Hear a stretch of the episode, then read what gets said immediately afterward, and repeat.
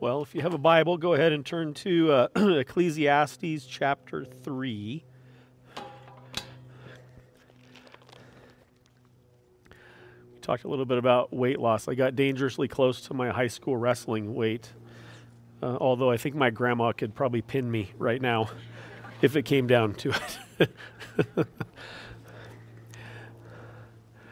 We've been making our way through uh, Ecclesiastes and we've been seeing things like has already been mentioned the sovereignty of God. we've been seeing themes of just what life is like uh, apart from God. And Ecclesiastes, in, in some ways, uh, can be kind of a depressing book. And uh, today, the message is titled Injustice, Death, and Oppression. So, um, but we're going to try to make it not not as depressing as it could be. Um, but but Solomon's ultimate message in this is that life apart from God, we just don't have a whole lot of hope. Um, well, we don't have any hope uh, living life apart from God. And so we're going to start in chapter 3, verse 16, and we're going to go through chapter 4, uh, verse 3. So, starting in verse 16, the first couple of verses, 16 and 17 of chapter 3.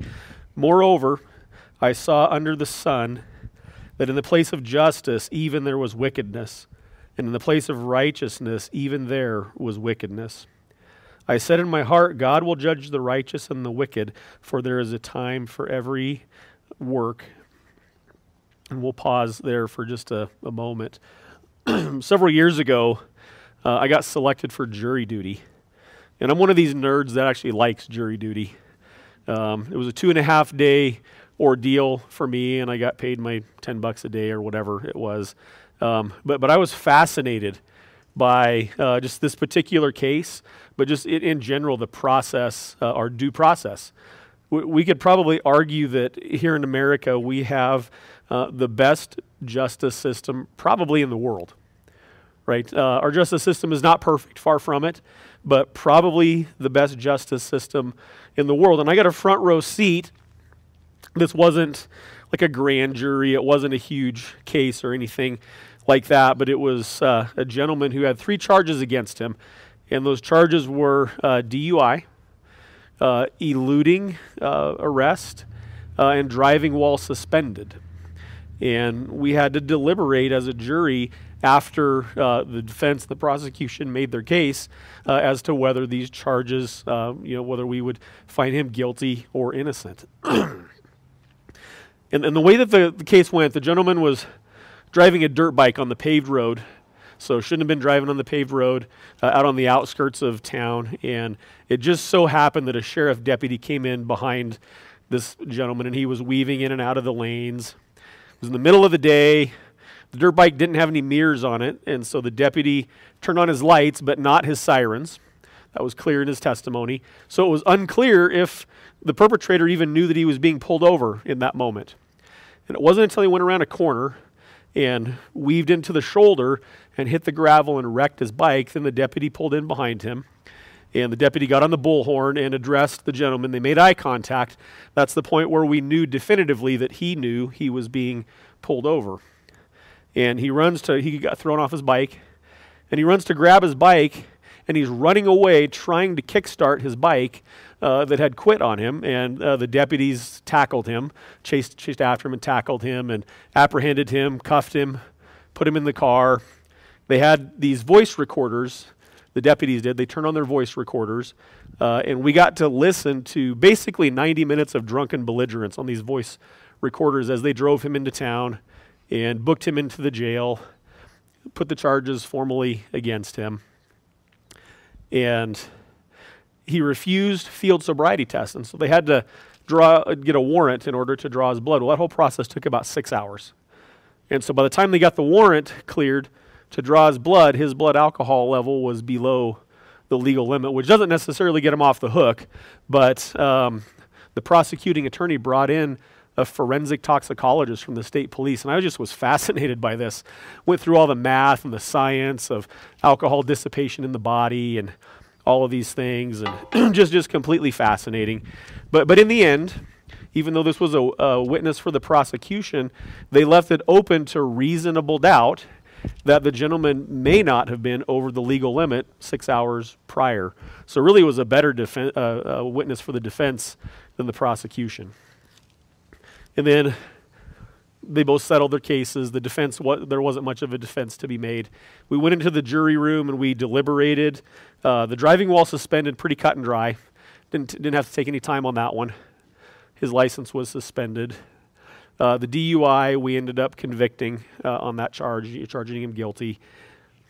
But this charge of eluding, the charge states that you either have to be in the vehicle or on it if it's a bike, and it has to be running. And this guy was neither on it nor was it running. And so, even though it was obvious that he was trying to get away, he was charged with the wrong thing. And we had to find him not guilty on that particular charge. Now, the other two charges were guilty. But in my mind, this has always stuck out to me as kind of an injustice in the place of justice. Somebody charged him with the wrong thing, and we, we had to let him go on that particular charge. Solomon is talking about here that not only is there injustice in the place of justice, but there can be wickedness in the place of justice as well. And as great as our justice system is here in America, as much as it, it works more often than it doesn't work, it's still a system that's administered by flawed and broken people. It's still a system that's administered by sinful human beings. And so it's not always going to get it right. It's not always going to get it right. And so Solomon is talking about as he sees this under the sun. When Solomon says that he sees something under the sun, he's referring to life apart from God. And he's looking at the justice system of his day and saying, apart from God, the place where you would expect there to be justice, there's wickedness. The place where you would expect there to be justice, there, there's a lack of righteousness. There's unrighteousness in these places where we don't expect them to be. And again, it's because these systems, as good as they may be, they're being administered by flawed and broken people. And so he comes to this conclusion. He says, I said in my heart in verse 17 that God will judge the righteous and the wicked, for there's a time for every matter and for every work. so Solomon is looking at just the hopelessness of the justice system that, that we live within. He's, he comes to a conclusion that at the end of the day, that God is going to have his final say. God is going to administer justice in a final way, uh, in a way that we don't see today. This has also caused me to think about over the last year, our family has walked through uh, a legal thing where, where we've been grievously wronged. And the scales of justice tipped in our favor heavily, right? We, we got a, a guilty verdict in our case. But at the end of the day, it doesn't make the wrong things that happened right. At the end of the day, it doesn't alleviate pain. At the end of the day, it doesn't make the trauma go away even though we got a we got the verdict that we were hoping for and we got the justice that we were hoping for it doesn't change what happened. It doesn't change the unrighteousness. It doesn't change the wicked things that happened. So we can take a little bit of solace that the justice system worked in our favor but again it doesn't make the wrong things right. The apostle paul in Romans chapter 12, verse, verses 19 to 21 says this. It says, Beloved, never avenge yourselves, but leave it to the wrath of God, for it is written, Vengeance is mine, I will repay, says the Lord. To the contrary, if your enemy is hungry, feed him. If he's thirsty, give him something to drink, for by so doing you will heap burning coals on his head. Do not be overcome by evil, but overcome evil with good. Part of our justice system in our society says an eye for an eye, right? A tooth for a tooth. You wronged me, I'm going to wrong you in a similar way, and it's justifiable because of what you've done to me. It might even be justifiable to say, I'm going to take two eyes for an eye just so you won't do this to me again, right? We understand that. We I'm going to wrong you worse than you've wronged me so that maybe we can move forward without any more wrongs happening and we justify it. But the Apostle Paul reminds us here that for the Christian, avenging ourselves is not part of the Christian call. An eye for an eye, a tooth for a tooth is not part of the call to the Christian. the Apostle Paul says, Leave it to the wrath of God, because God Himself says that vengeance is mine and I will repay, says the Lord. And what we can take from that is that there are two fates that, that every, everybody's going to go to one, one fate or the other, and those fates are redemption or damnation. Everybody awaits one fate or the other. Everybody awaits an eternal fate of, of being redeemed by God and spending eternity with Him, or eternal damnation as just punishment for your sins if you don't come to Christ. And what the Apostle Paul is reminding us here, Solomon is reminding us that our justice system, as good as it is, it's flawed. As good as our justice system is, there's unrighteousness and there's wickedness that happen within that justice system. But God's justice is perfect. God's justice will come at the right time. And his justice is either redeeming every wrong thing about sinful humanity for those that come to him and put their faith and put their hope and put their trust in him. And for those that reject who God is, their, their eternal fate is going to be damnation in hell forever apart from him. And there's nothing that you and I can do to our enemies that's better or worse than redemption or damnation.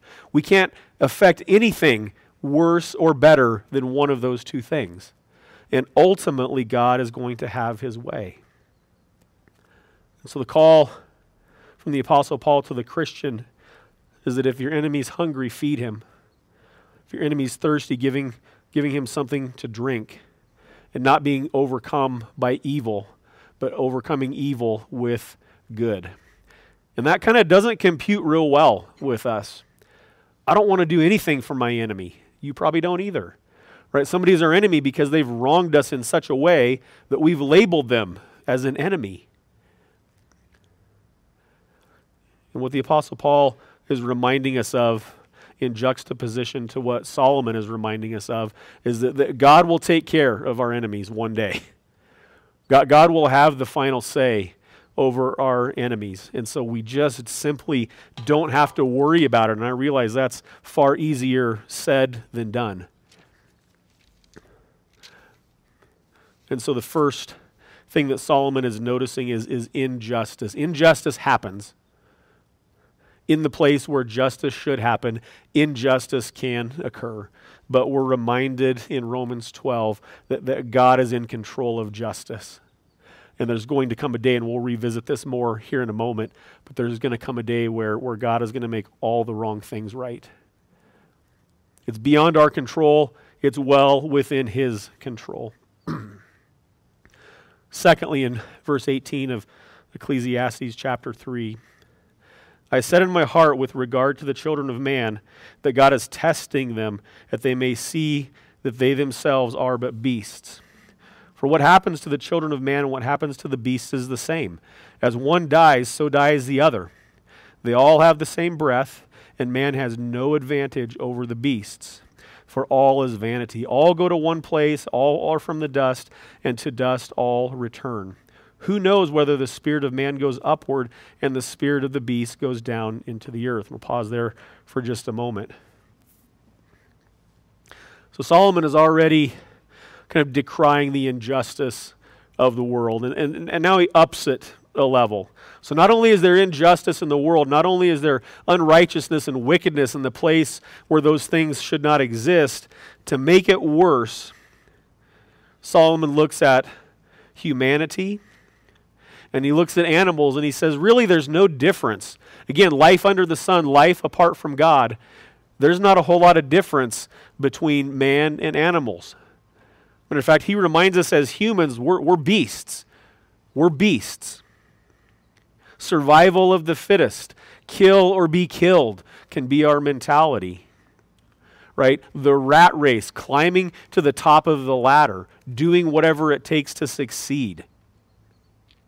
But at the end of the day, Solomon reminds us that humans and animals, we all breathe the same air. We, we don't breathe different air. Humans don't breathe better air than the animals. We all breathe the same air. And at the end of the day, we all die, and, we all are, are buried in the dust, buried in the dirt. Right? animals may not be buried six feet under in a coffin like humans, but at the end of the day, we breathe the same air and we live and we die. And what happens in between living and dying is just the rat race. And then he says, How do we even know? How do we even know, like, who goes up and who goes down? Who goes to heaven and who goes to hell? How do we have any way of knowing in this life under the sun, life apart from God? How do we know that our fate as human beings is any different than the fate of the animals, the beasts of the field? We have no, like, this is depressing, right? There's, there's not a lot of hope in this, this life under the sun, this life apart from God. In verse 22, Solomon gives at least that maybe a glimmer of hope in life apart from God. He says, But I saw that there's nothing better than that a man should rejoice in his work, for that is his lot. Who can bring him to see what will be after him? The best hope that we have in this life under the sun, life apart from God, as human beings that are not a whole lot different, according to Solomon, than the animals, that we breathe the same air and we die, die the same death. The best hope that we have as human beings is that we can find a job that we like and that we enjoy. And the reality is, if we really enjoyed our jobs and liked our jobs all that much, we wouldn't call them jobs. We'd call them hobbies. They're jobs for a reason because it's the grind right? And so Solomon says the best hope that you have apart from God is that you can find a job that you like, that, that you can rejoice in your work. Because who knows what's going to come after you? These jobs that we have, and I'm not like, it's good that we have jobs. We should work. We should have jobs. We should take joy in our jobs. We should work as if we work for the Lord and not, not for human beings. Right? God has given us jobs so that we can provide for our families. Like jobs are a good thing. But Solomon here is saying that we don't have a whole lot of hope apart from God other than finding a job that we like. And if you find a job that you like, good for you. If you can spend a career working a job that you like, good for you. But the fruit of your labor, the retirement that you build up, the things that you build up to leave to your, your kids and your grandkids, he says, who can bring him to see what will be after him? We don't even have a whole lot of hope in that. Let's say that you're wildly successful in your job, you have a great career, and you have a lot to leave to your family after you die. How do you know they're not going to blow it the day after your death? We don't know that. We don't know that, so there's not a whole lot of hope here. Matthew chapter 6, Jesus has this to say. He says, Therefore, I tell you, do not be anxious about your life what you will eat or what you will drink, nor about your body, what you will put on? Is not life more than food and the body more than clothing? Look at the birds of the air. They neither sow nor reap nor gather into barns, and yet your heavenly Father feeds them. Are you not of more value than they? And which of you, by being anxious, can add a single hour to his span of life? And why are you anxious about clothing? Consider the lilies of the field and how they grow. They neither toil nor spin. Yet I tell you, even Solomon, in all of his glory, was not arrayed like one of these. But if God so clothes the grass of the field, which today is alive and tomorrow is thrown into the oven, will he not much more clothe you, O you of little faith? Therefore, do not be anxious, saying, What shall we eat, or what shall we drink, or what shall we wear? For the Gentiles seek after these things, and your heavenly Father knows that you need them all. But seek first the kingdom of God and his righteousness, and all of these things will be added unto you. So Solomon says, What's the difference between humans and animals? We breathe the same air, we die the same death. Jesus here is telling us humans, Christian, you're more valuable than the animals of the field. Yeah, you might breathe the same breath. You might die like they do, but you are of so much more value than they. God takes care of the animals. God feeds the birds. God creates beautiful things, flowers and rivers and streams and mountains. And some of these things are here today and they're gone tomorrow. as the seasons change. But how much more, Jesus says, will he clothe you who don't come and go with the seasons? And Jesus reminds us as, as Christians, as those who follow Christ, that our anxiety should not revolve around what we should eat, what we should drink, what we're going to wear. And what we can infer from that is even our anxiety shouldn't be much concerned, even with careers and success and provision. What we should care about is seeking first the kingdom of God and His righteousness because we're told that God knows that we need food. He knows that we need to eat every day. He knows that we need water to drink every day. He knows that we need clothes to wear. He knows even when the bills are piling up and the needs that we have before we even make those things known to Him. He knows. And not only does He know, but He cares about those things. But we're being reminded here by Jesus to seek first not success, to seek first not happiness, to seek first not wealth. Those are all good things but we're reminded to seek first the kingdom of God and his righteousness. And when we do that, life has a way of all these other things just kind of falling into place and taking care of themselves. And what this is not saying is that if we seek first the kingdom of God and his righteousness, then we're guaranteed success and wealth and all. It's, it's not saying that. But when we don't seek first the kingdom of God and his righteousness, the best hope that we have, going back to Solomon, is that maybe we can have a job that we like and then we die. But when we seek first the kingdom of God and his righteousness, God just has a way of giving the Christian the things that the Christian needs. So, again, not a whole lot of hope in life under the sun or life apart from God. Moving into chapter 4. He says, Again, I saw all the oppressions that are done under the sun, and behold, the tears of the oppressed, and they had no one to comfort them. On the side of their oppressors there was power, and there was no one to comfort them. And I thought the dead who were already dead more fortunate than the living who are still alive. But better than both is he who has not yet seen the evil deeds that are done under the sun. So, kind of more depression here in this passage. We've talked about injustice, we've talked about death. now we're talking about oppression. This idea of oppression, it's kind of in front of us these days, isn't it? You hear all this talk about things like critical theory, and we hear a lot about racism and systemic racism and systematic racism, and all of these things that are kind of the hot topics in the news and hot topics among school boards and things like that. Well, way back in Solomon's day, a long time before now, he acknowledged, he says, I, I see the oppressions that are done under the sun. I see the oppressions that are done in life apart from God. He says, I see the tears of the oppressed, and there was no one to comfort the oppressed. Oppression was happening in Solomon's day, thousands of years ago. Oppression is happening still in our day, even in the United States, but certainly around the world. Solomon acknowledges on the side of the oppressors that there was power. Those who are able to oppress are able to do so because they're in positions of power.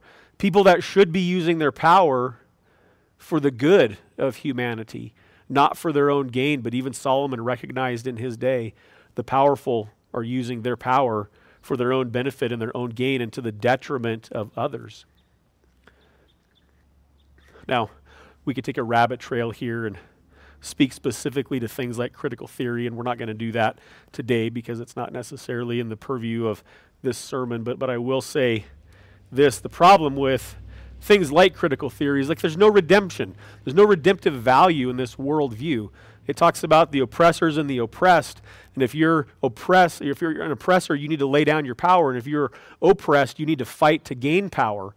And what eventually happens is it's just a reversal of the roles, and the cycle continues. And so there's no redemption, there's no restoration in these kinds of worldviews. And Solomon recognizes this so much so that he says that those who have already lived and died, they're more fortunate because they don't have to watch this. They don't have to look at the world and see the terrible things that happen. They don't have to look at the world and see the oppressions that happen. But better yet, even than those who have lived and died, are those who have not even yet been born to experience this at all. This is a heavy statement from Solomon. This, this is a big statement from him. It's better that someone who hasn't even been born yet, it's better for them because they don't get to witness this power dynamic and they don't get to witness oppressors having the oppressed under their thumb.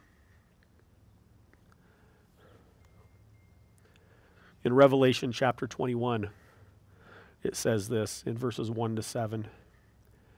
Then I saw a new heaven and a new earth, for the first heaven and the first earth had passed away, and the sea was no more. And I saw the holy city, the new Jerusalem, coming down out of heaven from God, prepared as a bride adorned for her husband. And I heard a loud voice from the throne saying, Behold, the dwelling place of God is with man or mankind.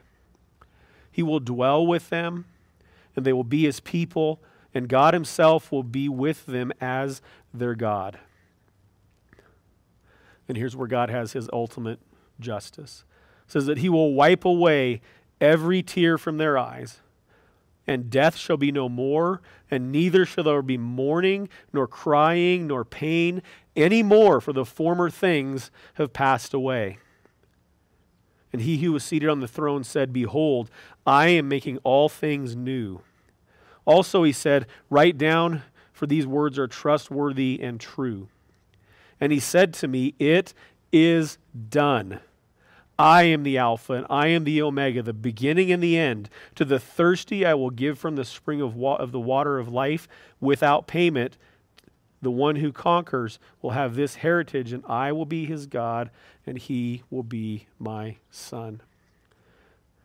Revelation 21 is giving us a picture of life without oppressors and life without the oppressed. Matter of fact, it's giving us a picture of the one who has the ultimate power, ultimate authority, ultimate justice. And he's using that power, that authority, and that justice to make all of the wrong things right. He's using his power and his authority to wipe away every tear. Psalm 56 tells us that God keeps our tears in his bottle. In other words, he cares about the things that grieve us. And at the very end of the Bible, we're told that he's going to wipe away every, there'll be no more tears. And there'll be no more tears because there's no more crying. And there will be no more mourning. There will be nothing to flare up our anxieties, nothing for us to worry about. There won't be any pain because it says that these things have all passed away the moment when God has final justice, the moment when God redeems or damns every single human being, in that moment, pain and tears and crying and death and mourning will be no more. They come to an end in that moment. And if that's not enough, we get to drink from the spring of the water of life without payment we can freely come to the spring of the water of life without payment. And we're told the one who conquers, in other words, the one who has placed their hope in Christ, the one who has put their all in Christ, the one who has put all of their eggs in the basket of who Christ is and what Christ has done, to that person, your heritage will be that God will be your God and you will be his child. Solomon decries the oppressions of his day and the oppressions of our day. And again, life apart from God, there's no hope. There's no hope. He doesn't, before in death, he kind of gives us a little bit of hope, saying that at least if you can find a job that you like, maybe that's okay. But in this scenario with the oppression, there's no hope. He's like, it's just better that you haven't even been born than to suffer and to see the oppression of the world. But we have hope in Christ because of who He is and what He's done for us. That, that one day all of those wrongs are going to be made right. All of the oppressions are going to cease to exist. All of the oppressors will be redeemed or brought to justice for their sins because of who Christ is and what Christ has done. And all of those who follow Christ will be given access to the spring of the water of life without payment. So, Solomon, in, in this injustice, death, and oppression, doesn't give us a ton of hope of how life goes apart from God. But hopefully, we've been able to paint a picture today for you to see that the only hope that we have in this life is that we live our lives for God, that we give our lives to Christ, that we submit to His rule, we submit to His authority. It's the only hope that we have. If we don't do that, the wrong things are not going to be made right for you. And so, my encouragement to you today is that if you're here and you don't know Christ, the spring of the water of life is open and it's free. All you have to do is come. And if you're here today and you do know Christ and you're a follower of Christ, be reminded that this life and this world doesn't offer us any hope. Not a lasting hope, anyway. The only lasting hope that we have is that we would continue to follow Christ and that we would continue to submit to his rule and his authority because ultimately he's going to he's going to be the one that makes all the wrong things right and he's going to be the one that's going to take away the pain and the anxiety and the fear and the injustice and he's going to he's going to make that all right one day for those that follow him. So be encouraged, Christian, if you are following Christ, to continue to follow Christ. Be encouraged if you're here today and you're not a follower of Christ. Today is the day to submit your life to Christ so that you can have this hope that we talk about. Father, we're thankful today. Thankful that you love us. Thankful that you care for us. Thankful that you do have our tears in your bottle. That you care about the things that cause us pain and grief and trauma and anxiety. God, we're thankful that, that we don't have to, as Christians, go through this life with a fear of injustice or a fear of death or a fear even of oppression. We're thankful that we have hope that you're bigger than these things and that you're going to fix everything one day. And so, God, help us to be encouraged with that today. Pray for those that might be here, might be tuning in that don't know you, that they would come to know you so that they could experience this hope that we have as Christians. And we ask this all in Christ's name. Amen.